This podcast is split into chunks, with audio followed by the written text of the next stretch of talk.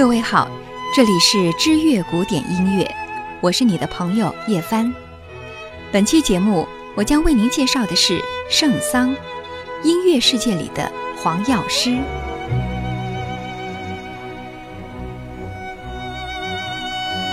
有人把圣桑称呼为法国的门德尔松，这是不是让你想起上一期节目中我们介绍塞萨尔·弗兰克？人们称呼他是法国的勃拉姆斯。看来西方音乐史由德国人谱写，影响力还是挺大的。我们的确是有必要在合适的时候重新开启西方古典音乐意外史的系列讲述了。其实，谁都不愿意被称呼为自己是某某国的谁谁谁。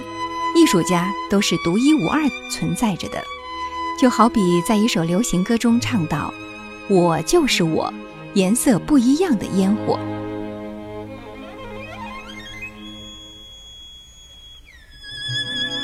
回到本片主角，圣桑在法国创立了国民音乐协会，他与弗兰克、佛瑞等人。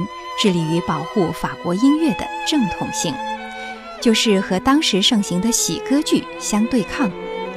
这对于19世纪后半叶法国器乐音乐的发展功不可没。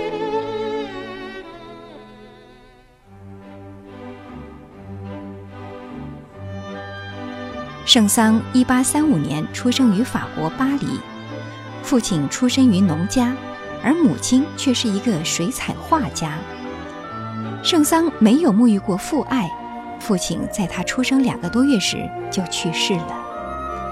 他是由伯母带大的，伯母是一个钢琴造诣极高的音乐家，所以圣桑的音乐早教可谓是近水楼台。他是一个天才，这不仅仅在音乐方面，当然单论音乐的话，他也是以莫扎特重生的姿态示人的。在音乐之外。圣桑在语言、数学、天文学等方面，他的造诣也甩出常人几条街，简直就是跳出武侠小说的东邪黄药师。他有过目不忘的本事，三岁写作，七岁自通拉丁文，自行研读唐皇总谱，童年开始接受名师的钢琴指教，师从于 Gamier。Marhi Stamagi。三年后，十岁的圣桑贝普弹奏出贝多芬三十二首钢琴奏鸣曲，让他声名大噪。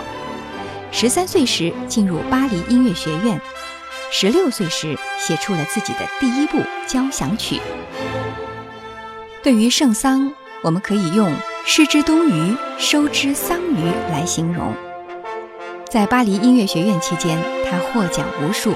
却无缘1852年的罗马大奖，不过他的名气却引来了李斯特的关注，后来彼此成了知音。1857年，22岁的圣桑成为巴黎天主圣三教堂的风琴师，一当就是二十年。他每周的即兴演奏都能够轰动巴黎。终于在1866年，钢琴皇帝李斯特毫不吝啬地赞美圣桑。称呼他是世界上最伟大的风琴家。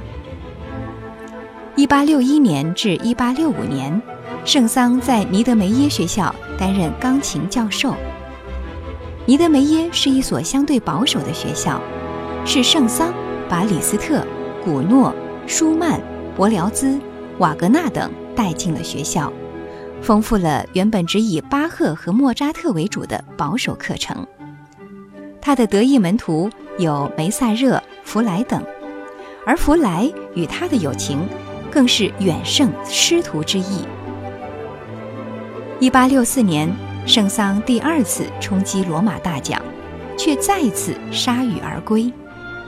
可令人不解的是，一直到现在，几乎都没有人记住，在这两次角逐罗马大奖的比赛中，到底是谁击败了圣桑。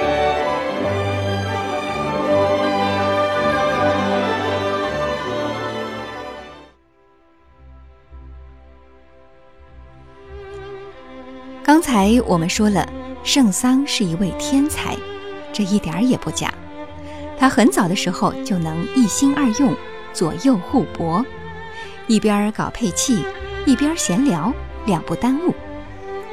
他一生涉猎的领域有地质学、考古学、植物学、昆虫学。他还是一个数学家，也跟欧洲知名科学家坐而论道，甚至发表过关于声学、巫术、罗马剧院装修。以及古老乐器的学术文章，他在自己的哲学著作《问题和谜团》里阐述，宗教终将会被科学和艺术取代。他的这种无神论意识也预示着存在主义的萌芽。他还是法国天文学会的成员，自己还会 DIY 制造望远镜，甚至还按天文知识来筹划音乐会。天才往往难免恃才傲物，认为自己无所不能。一八七零年，圣桑参军，投身普法战争。法国的战败以及战争的丑恶，让圣桑心灰意冷。他还是回到了自己最擅长的音乐世界里来。他与歌唱家罗曼·布辛成立了法国国民音乐协会。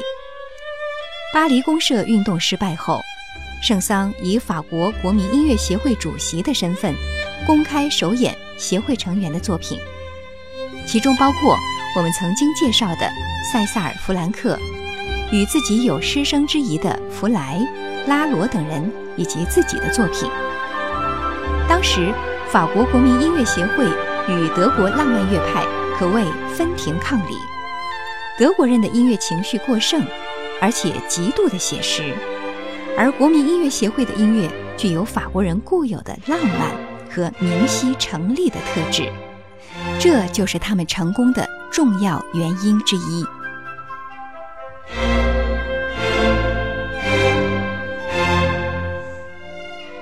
亲爱的听众朋友，刚才为您介绍的是圣桑音乐世界里的黄药师。